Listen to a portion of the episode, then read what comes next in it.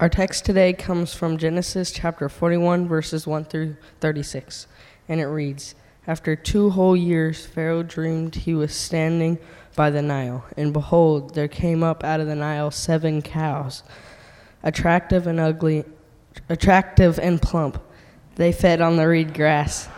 And behold, seven other cows, ugly and thin, came up out of the Nile after them, and they stood by the other cows on the bank of the Nile. And the ugly, um, thin cows ate up the seven attractive, plump cows, and Pharaoh awoke. And he fell asleep again and dreamed a second time. And behold, seven ears of grain, plump and good, were growing on one stalk. And behold, after them sprouted up seven ears, thin and blighted by the east wind. And the thin ears swallowed up the seven plump, full ears. And Pharaoh awoke, and behold, it was a dream. So in the morning his spirit was troubled, and he sent and called for the magicians of Egypt and all its wise men. Pharaoh told them his dreams, but there was none who could interpret them to Pharaoh. Then the chief cupbearer said to Pharaoh, I remember my offenses today when Pharaoh was angry, and his servants put me and the chief baker in custody in the house of the captain of the guard. We dreamed on the same night, he and I, each having a dream with its own interpretation. A young Hebrew was there with us, a servant of the captain of the guard. When we were told when we told him, he interpreted our dreams to us, giving us the interpretation to each man according to his dream, and as he interpreted to us, it, so it came out. I was restored to my office, and the baker was hanged. Then Pharaoh sent and called Joseph, and they quickly brought him out of the pit. And when he shaved himself and changed his clothes, he came in before Pharaoh. And Pharaoh said to Joseph, I have had a dream, and there's no one who can interpret it. I have heard it said of you that when you hear a dream, you can interpret it. Uh, Joseph answered Pharaoh, It is not me. God will give Pharaoh a favorable answer. Then Pharaoh said to Joseph, Behold, in my dream I was standing on the banks of the Nile. Seven cows, plump and attractive, came up out of the Nile and fed in the reed grass. Seven other cows came up after them, poor and very ugly and thin such as I had never seen in all the land of Egypt. And the thin, ugly cows ate up the first seven plump cows. But when they had eaten them, no one would have known that they had eaten them, for they were still as ugly as at the beginning. Then I awoke. I also saw in my dream seven ears growing on one stalk, full and good. Seven ears, withered, thin, and blighted by the east wind, sprouted after them. And the thin ears swallowed up the seven good ears and I told it to the magicians, but there was none who could explain it to me. Then Joseph said to Pharaoh, The dreams of Pharaoh are one. God has revealed to Pharaoh what he is about to do. The seven good cows are seven years, and the seven good ears are seven years. The dreams are one. The seven lean and ugly cows that came up after the seven that came up after them are seven years, and the seven empty ears blighted by the east wind are also seven years of famine. It is as I told Pharaoh God has shown to Pharaoh what he is about to do. There will come seven years of great plenty throughout all the land of Egypt. But after them there will arise seven years of famine, and all the plenty will be forgotten in the land of Egypt. The famine will consume the land, and the plenty will be unknown in the land by the reason of the famine that will follow. For it will be very severe, and the doubling of Pharaoh's dream means that the thing is fixed by God, and God will shortly bring it about. Now, therefore, let Pharaoh select a discerning and wise man, set him over the land of Egypt. Let Pharaoh proceed to appoint overseers of the land and take one fifth of the produce of the land of Egypt during the seven plentiful years. And let them gather up all the food of these good years that are coming, and store up grain under the authority of Pharaoh for food in the cities, and let them keep it. That food shall be a reserve for the land against the seven years of famine that are to occur in the land of Egypt, so that the land may not perish through the famine.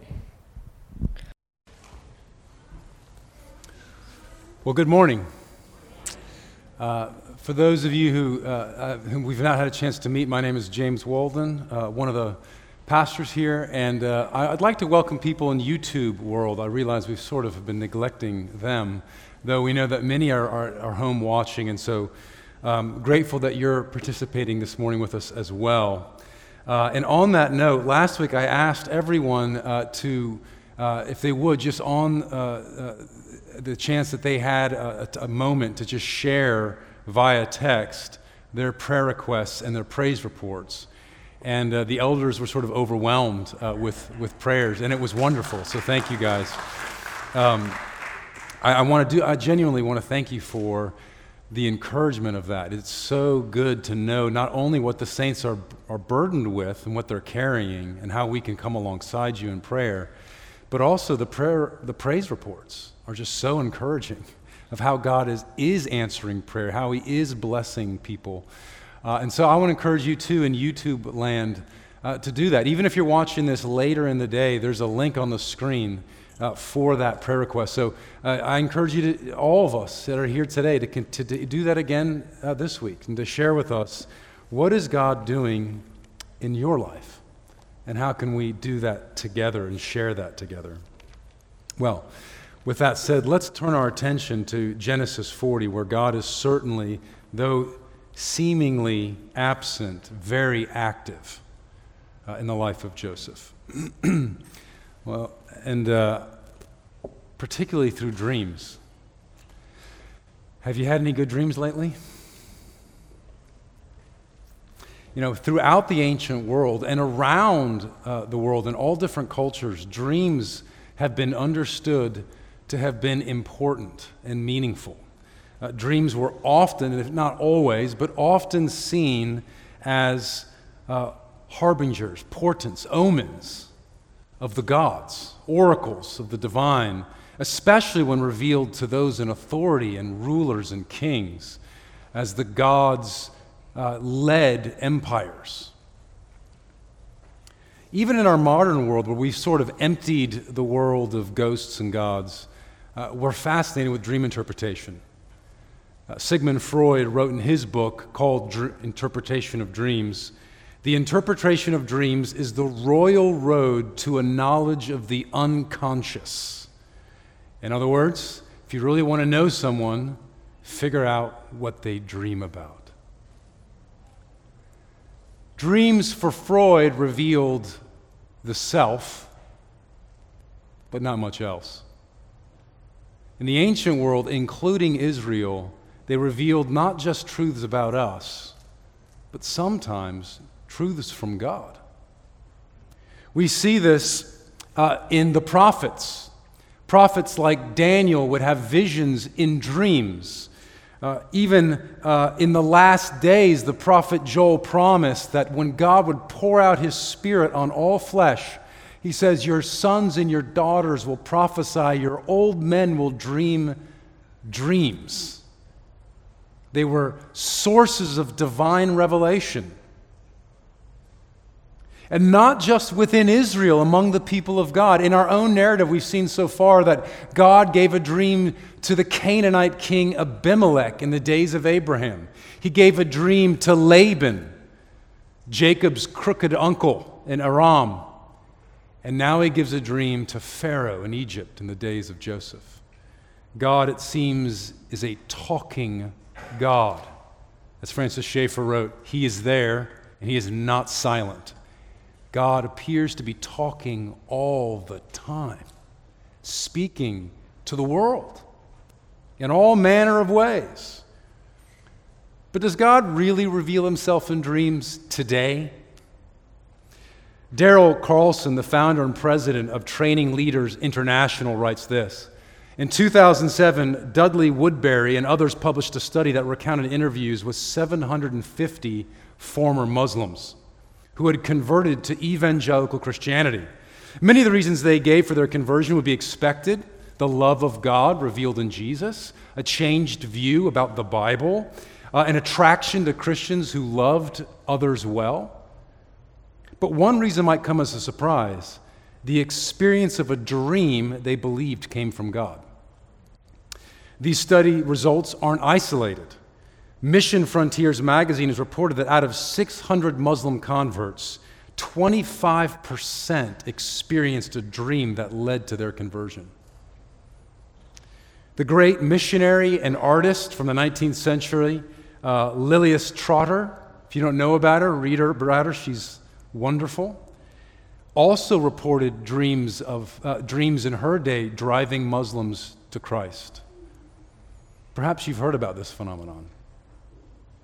But how do we know whether such dreams are true? Whether they're reliable sources of truth? Whether they actually come from God? And if God is speaking to us in whatever ways, how can we know what He means? Dreams are often confusing. In Egypt, we know from Egyptologists, whole stacks of books were written on how to interpret dreams. And it's no different today. How can we understand what's being said to us? We need a reliable interpreter, a faithful reader of God's revelation who himself will reveal God faithfully to us. Who can do that? The author to the Hebrews writes this He says, Long ago, at many times, in many diverse ways, including dreams, God spoke to our fathers through the prophets. But in these last days, he has spoken to us by his Son, whom he appointed as heir of all things, through whom he created the world. He, the Son, is the radiance of the glory of God and the exact imprint of his nature, and he upholds the universe by the word of his power. I submit this is the one who we can reliably trust to interpret God's revelation to us. And would you pray with me as I go to Him and ask for His interpretation and His guidance? Heavenly Father, we thank you that you are there and you are not silent. You have been speaking to humanity from the beginning. Through creation, you pour out speech to us day after day. If only we would hear it, if only we had eyes to see it. But Lord, you have inundated us with your revelation. There isn't a flower of the field or a blade of grass that isn't meant to display your beauty. Lord, through dreams and, and all sorts of wisdom that's found in the world, you have revealed aspects of yourself. But most clearly, you have spoken to us through your prophets, your apostles, and most unambiguously and fully in your Son, Jesus. Lord Jesus, we invite you now to reveal the glory of God to us, that we might know, that we might rest in your truth. We pray in your mighty name, Jesus. Amen. Well, how do we know these strange dreams of Pharaoh are from God, let alone what they mean? The author here gives us two important witnesses corroborating these dreams. First, history. That is to say, the dreams are fulfilled or realized in due time. And two, we find a reliable interpreter who proves himself trustworthy over time. We trust not just facts of history, we trust a person. In other words, we know these dreams are from God because they find fulfillment as predicted and interpreted by a young Hebrew prophet named Joseph, who proved eerily accurate in interpreting another set of dreams between a cupbearer and a baker in prison. As the cupbearer said in our text this morning, chapter 41, verse 13, as he, Joseph, interpreted it, so it came about. So let's take a look at that fulfillment of the dreams of these two prisoners, the cupbearer and the baker. Verses chapter 40, if you would turn in your Bibles there with me. So the next chapter beforehand, verses 1 through 8. Sometime after this, after he'd been thrown in prison, the cupbearer of the king of Egypt and his baker, or chief baker, committed an offense against their lord, the king of Egypt. And Pharaoh was angry with his two officers, the chief cupbearer and the chief baker, and he put them in the custody in the house of the captain of the guard in the prison where Joseph was confined. The captain of the guard appointed Joseph to be with them, and he attended them, and they continued for some time in his custody. And one night they both dreamed the cupbearer and the baker of the king of Egypt, who were confined in the prison, each his own dream, and each dream with its own interpretation. When Joseph came to them in the morning, he saw that they were troubled. So he asked Pharaoh's officials or officers who were with him in custody in his master's house, Why are your faces downcast today? And they said to him, We have had dreams, but there's no one to interpret them. We need books, and there's no library in this prison. And Joseph said to them, Do not interpretations belong to God? Please tell them to me. Well, they do, out of desperation. Tell them to this fellow prisoner who has charge over them. And it begins with the cupbearer's dream. He tells of a dream where he sees a vine grow with three branches. And immediately the branches bud, grapes grow. He takes the grapes in his dream, crushes them into Pharaoh's cup, and hands it to Pharaoh. And Joseph says, So this is clear what this means. The three vines are three days. In three days, Pharaoh will lift up your head. He will restore you to the office of cupbearer. You will be vindicated and restored to your position. Now, we should keep in mind this isn't the kitchen staff. The baker and the cupbearer were high official roles. If you want to know more what a cupbearer did, you can read the book of Nehemiah, where Nehemiah was cupbearer to the Persian king, and he had tremendous authority. The cupbearer was sort of overseer of the, the vineyards, all the way from the, the growing of the grapes to the, to the last drop that the cup of wine that the, the king would have drank, to protect the king from a common form of assassination in the ancient world, poisoning. So he had to be trusted by the king, a trusted advisor. And the chief baker also ran the whole staff, most likely, of um, the empire, of the, uh, of the emperor's house. So this was, these were high officials. This wasn't menial tasks. And so they're fearful for their lives because some plot had been exposed. Perhaps the king took offense at them and they're in prison. And here, here the, the, the, the cupbearer is promised that he will be vindicated. And he is, as we see in chapter 41. The baker, however, not so much. So let's look at that, verses 16 and following. When the chief baker saw that the interpretation was favorable, like, hey, you're going to get vindicated and be restored, he said, that sounds good. So he shares his dream to Joseph. I also had a dream. There were three cake baskets on my head, and in the upper ba- basket, there was all sorts of baked food for Pharaoh, but the birds were eating it out of the basket on my head. And Joseph answered, This is its interpretation. The three baskets are three days. Okay, sounds familiar. In three days, Pharaoh will lift up your head from you, which is a new, different nuance. That does not mean being restored. It means possibly having your head removed or being hung by your head. Or, as I think, he probably had his head taken off and was impaled. But at any rate, he goes on. He will lift up your head from you and hang you on a tree or impale you on a tree, either way. And the birds will eat the flesh from you, from your body. This is not a favorable word. But what do we read? On the third day, in fulfillment of the scriptures, which was Pharaoh's birthday or perhaps his coronation anniversary, he made a feast for all his servants and lifted up the head of the chief cupbearer and the head of the chief baker among his servants. He restored the chief cupbearer to his position, and he placed the cup in Pharaoh's hand. But he hanged the chief baker as Joseph had interpreted to them. We'll pause there.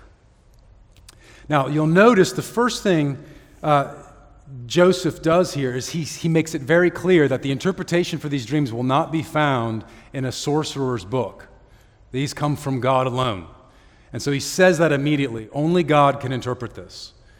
He says something very similar to Pharaoh. Do you remember when we read that just a moment ago? When, when Pharaoh tells his dreams and says, I'm told you can figure this stuff out. Tell me what this means. He says, It's not in me. I cannot do this. God alone can interpret history. God alone can interpret the future and dreams that predict the future. And in three times, he stresses this to Pharaoh. God is showing you what he is about to do, what he is about to accomplish. This is God's purpose. God alone interprets history and predicts the future because God alone controls history in the future. This happens again, a very familiar scene later in the prophets. The prophet Daniel, another Hebrew servant in the house of a foreign king who has disturbing dreams. And Nebuchadnezzar is not very naive, he's a very skeptical man. So he asks his magicians and his wise men not just to interpret his dreams, as Pharaoh does, he asks them, If you have insight from the gods, I want you to even tell me what I dreamt and then interpret it. And they're like, Nobody's ever asked for this. This is absurd. And, he, and Nebuchadnezzar, in uh, patience that sadly often marks earthly rulers, says, Fine, I will kill all of you then. And so he goes after all the wise men. Daniel steps in and says, Whoa, whoa, whoa, whoa, whoa, whoa. And here's Daniel's interaction. It's on the screen with King Nebuchadnezzar. No wise men, enchanters, magicians, or astrologers can show the king the mystery that he's asked for. But there is a God in heaven who reveals mysteries. And he has made known to King Nebuchadnezzar what will be in the latter days. And then Daniel goes on to tell Nebuchadnezzar his dream and then interpret it. In response to which, Nebuchadnezzar says, Truly, your God is God of gods and Lord of lords. Only God can predict the future with accuracy because only God controls it. And this is a test the prophets often use. If I'm a true prophet, my prediction will come true. If, i if it doesn't, I'm a liar. In fact, Isaiah uses this reality to taunt idol worshippers in the book of Isaiah. Listen to what Isaiah says, or God says through Isaiah Set forth your case, you idol worshippers, says Yahweh. Bring your proof, says the king of Jacob. Let them bring them and tell us what's going to happen. Tell us the former things, what they are, that we can consider them, that we might know what their outcome will be. Declare to us the things that are to come. Tell us what comes afterward, that we may know that you are God's. Do good or do harm, that we might be terrified. Alas, you cannot, is Isaiah's point. I alone, God, have predicted the future. I have predicted the judgments of Israel, the salvation of Israel through a Persian king. I alone am God. When Christ appears on the scene, 700 some years after Isaiah, in fulfillment of so many of Isaiah's prophecies, Jesus of Nazareth fulfills hundreds upon hundreds of Old Testament prophecies during the short span of his birth his life and ministry in Israel, his rejection by his own people, and his execution by crucifixion, not to mention his resurrection three days later. And this prophet of prophets predicts the future to us. And we know it's true because many of the things he predicted have already come about. He predicted the fall of the temple in Jerusalem, and 35 plus years later, Rome came in and razed the temple. He predicted the emergence and, and the survival of the church through the ages. And here we are, 2,000 years later, sitting in this congregation, one star in the galaxy of the universal church. He predicted the coming Gentile mission that though many would forfeit their seats at Abraham's table, many would come from the east and the west and sit and dine with Abraham and Isaac and Jacob. He also has predicted things in the far distant future that we still await. Most remarkably, Jesus taught on multiple occasions that on the last day there would be a judgment. That wasn't new. But that he was the judge. I will raise the dead with my voice, and I will weigh them in the scales of my justice. And you know what he says? He says their fate, the fate of humanity, will turn on their response to me.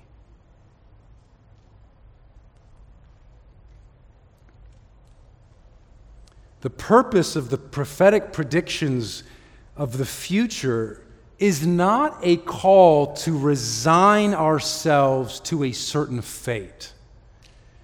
No, the purpose of prophetic predictions of the future are to call us to a faith filled embrace of a certain promise.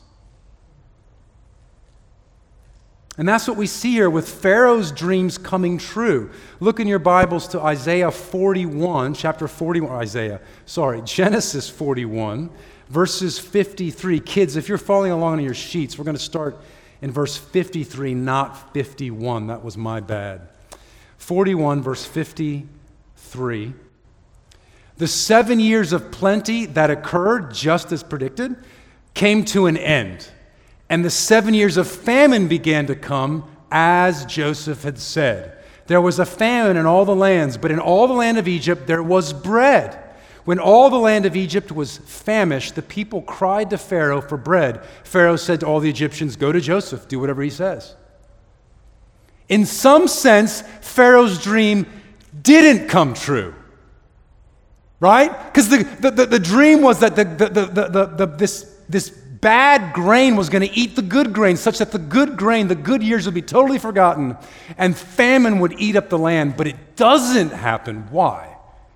Because Joseph gives a plan in response to this prediction to bring blessing in light of this coming famine.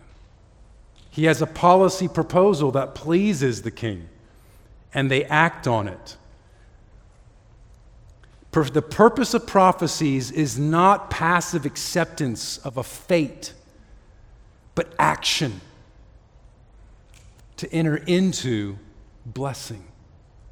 Listen, it's an invitation, these predictions, into a new future, to a new destiny. It's an invitation to hope.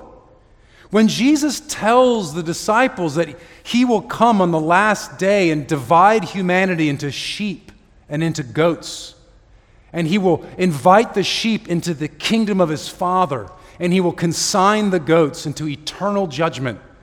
It's not a fate that's destined for his hearers, it's an invitation to count ourselves among the sheep, to respond and become his disciples.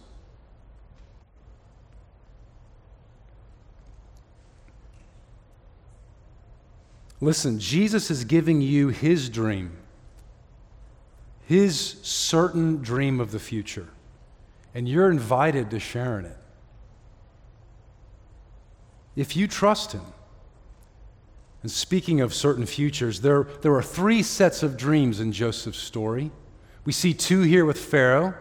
We see two dreams between the prisoners. But remember, Joseph himself had two dreams. He dreamt also agricultural image of sheaves bowing down to his sheaf, his brothers. And then this cosmic dream of the stars and sun and moon bowing down to his light. And we see that that dream too is being fulfilled in this moment. It's beginning to be fulfilled. Look at verses 37 of chapter 41 and following. After he proposes this policy plan of how to prepare for the famine, we get this response. The proposal pleased Pharaoh and all his servants. And Pharaoh said to his servants, Can we find a man like this in whom is the Spirit of God? Then Pharaoh said to Joseph, Since God has shown you all this, and my wise men knew nothing of it, there is none so discerning and wise as you. You will be over my house, and all my people shall order themselves as you command. Only as regards the throne will I be greater than you.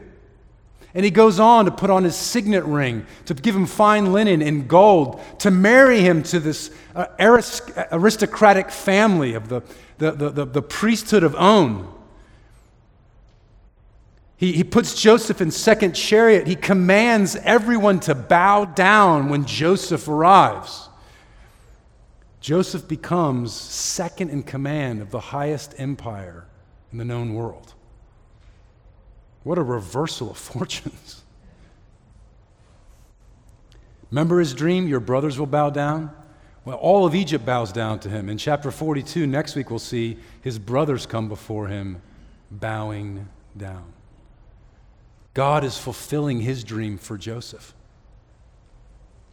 We know God is speaking to us not only because the things predicted find their fulfillment in their proper time, but also because the divinely appointed interpreter of these things himself proves faithful, trustworthy over time. So that takes us to the second point of Joseph's faithfulness. Look at verses, uh, going back to chapter 40.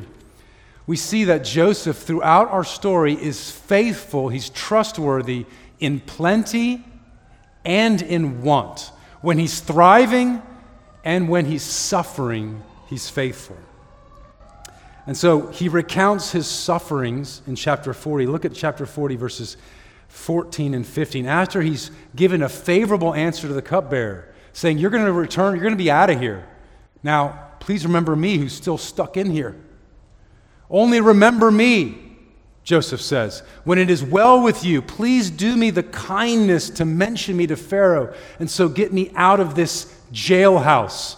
For I was indeed stolen out of the land of the Hebrews, and here also I have done nothing that they should put me into the pit.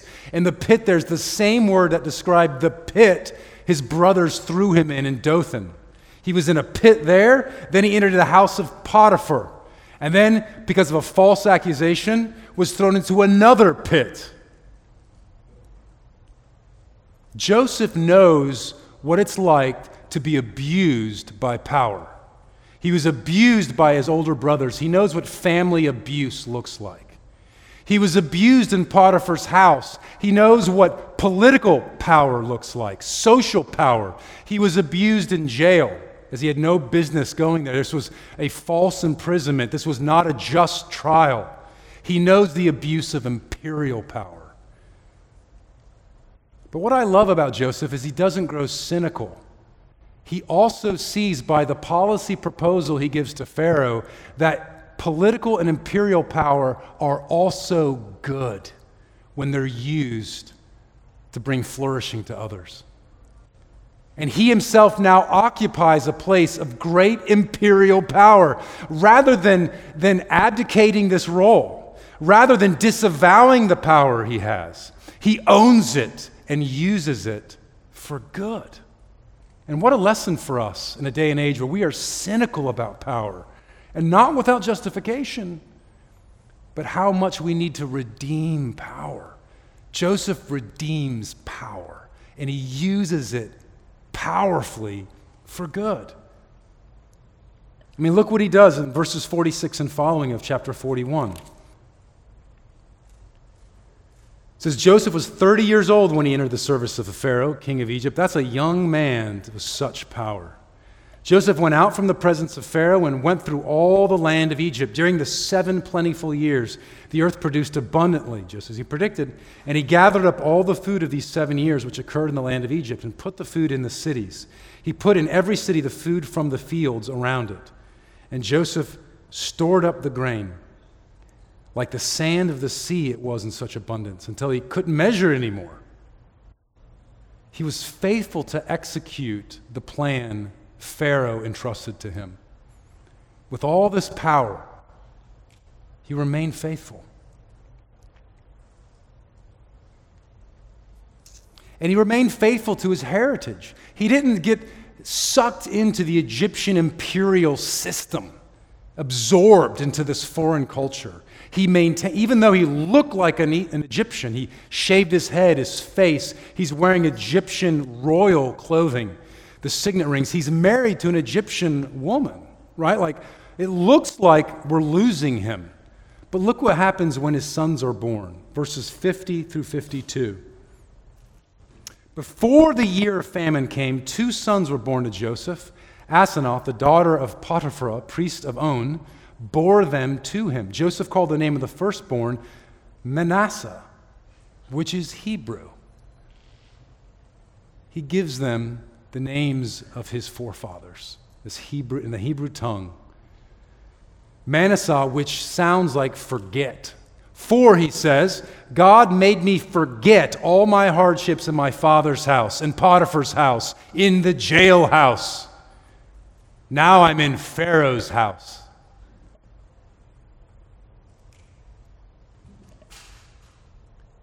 And then he had a second son. The name of the second son he called Ephraim, also Hebrew for double fruit, I think.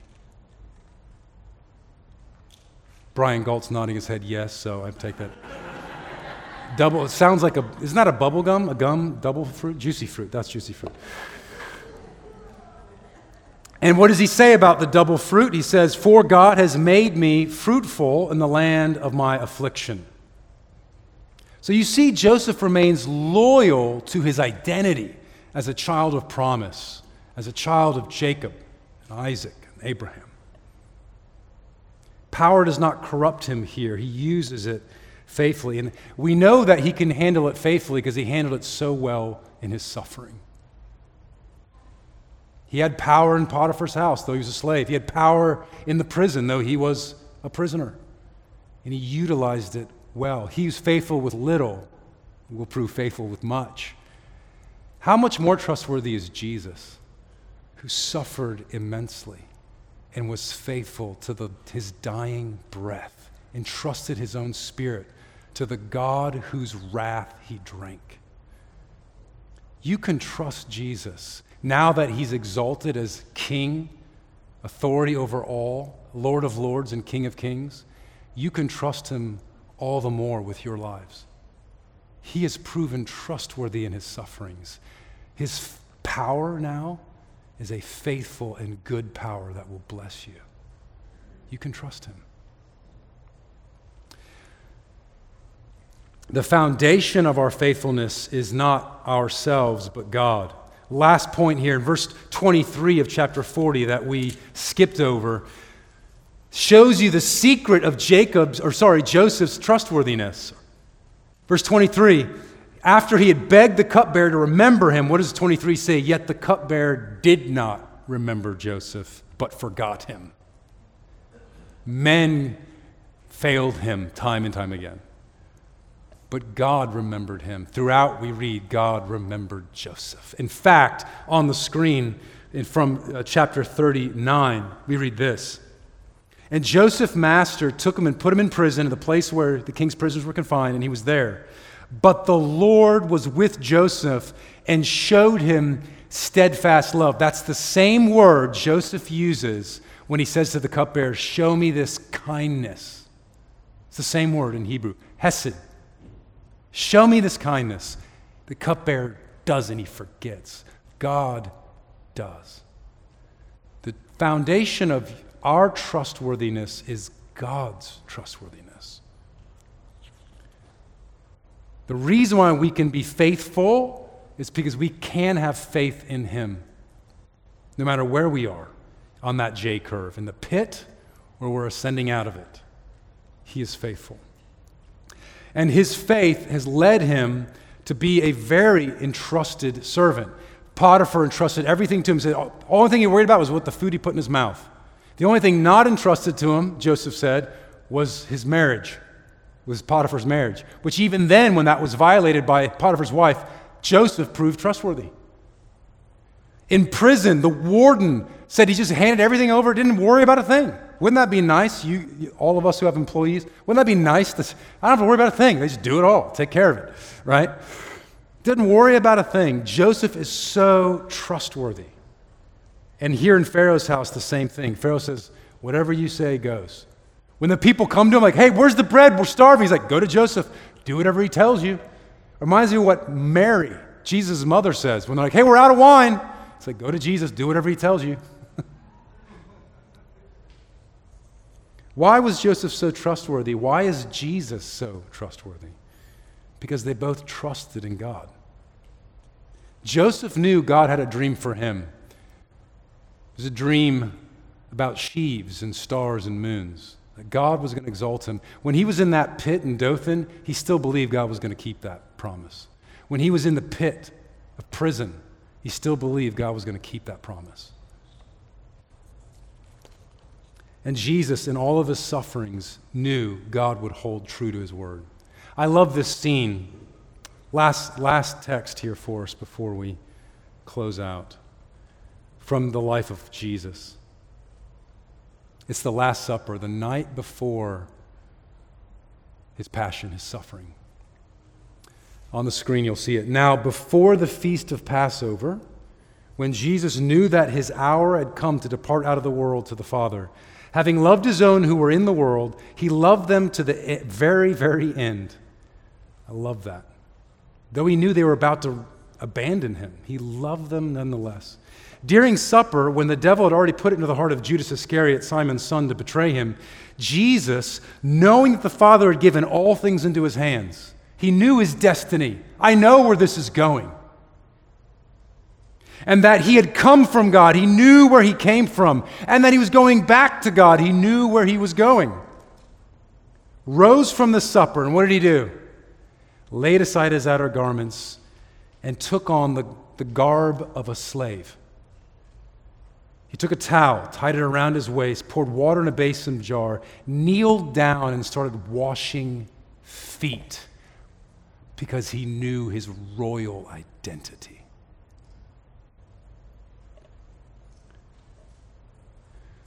And he, he hands that identity to us. He says, he says to the disciples in John's gospel after this, guys, I'm going to my Father. And if I go there, I'm going to prepare your rooms. Because if I go there, you're coming with me. And to the same love the Father has for me, on the day when He said to me at my baptism, This is my beloved Son, and I am absolutely delighted in Him, and nothing's changed. That same love He has for me, the Father has for you. He loves you. Just like Joseph knew he had daddy's favorite jacket, and he had God's promise of ruling he knew no matter what came his way, the future was bright. He knew he had hope, and so he could endure faithfully. In fact, he could serve others. And that's true for us. Guys, who, who has what they hope for? If you have it, you're not hoping for it anymore. But as Paul says, if we're still hoping for what God's promised us, which is to be with Jesus, to reign with him forever, then we wait for it with patience. And you know what we can do in the meantime? We can pour it all out. We can pour it all out. We can love others and serve. We can suffer loss. We can give up. Because the future is certain if we will just Trust Him. Do you trust Him? Let's pray. Heavenly Father, I thank you for the promise you've given us the promise of everlasting life, of being co heirs with Christ, reigning on a new heavens and a new earth. And now we groan with the Spirit, we groan with the, the whole created order, groaning for this restoration to come because it isn't here yet. Lord, give us patience to wait and joy as we hope.